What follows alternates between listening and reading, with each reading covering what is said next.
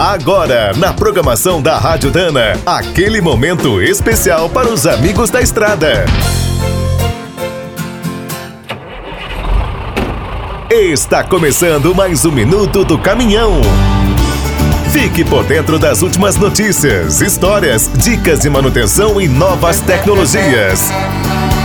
Em julho de 1970, a editora Abril lançou a primeira revista do Brasil dirigida aos caminhoneiros. Foi batizada de O Carreteiro. Diante do grande sucesso, decidiram organizar uma festa no primeiro aniversário. Seria feita em 25 de julho de 1971, dia de São Cristóvão. O tradicional restaurante Frango Assado de Cornélio Procópio, no Paraná, foi escolhido para reunir os caminhoneiros de todo o país. Ao lado, num pátio de terra, montaram uma exposição com algumas marcas de caminhões, peças, ferramentas, lubrificantes e pneus.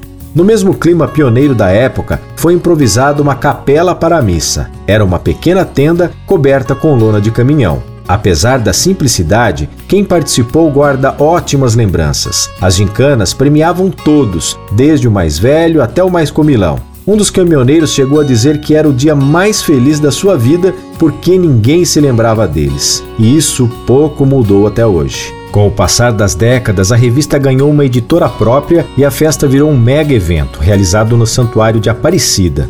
Infelizmente, devido às crises econômicas e à pandemia, a última edição aconteceu em 2017. Mas o plano é voltar com tudo no ano que vem.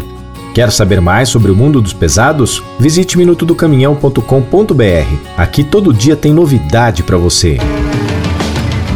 O Minuto do Caminhão é um oferecimento de Spicer e Álvaros, a dupla imbatível em componentes de transmissão, suspensão e direção.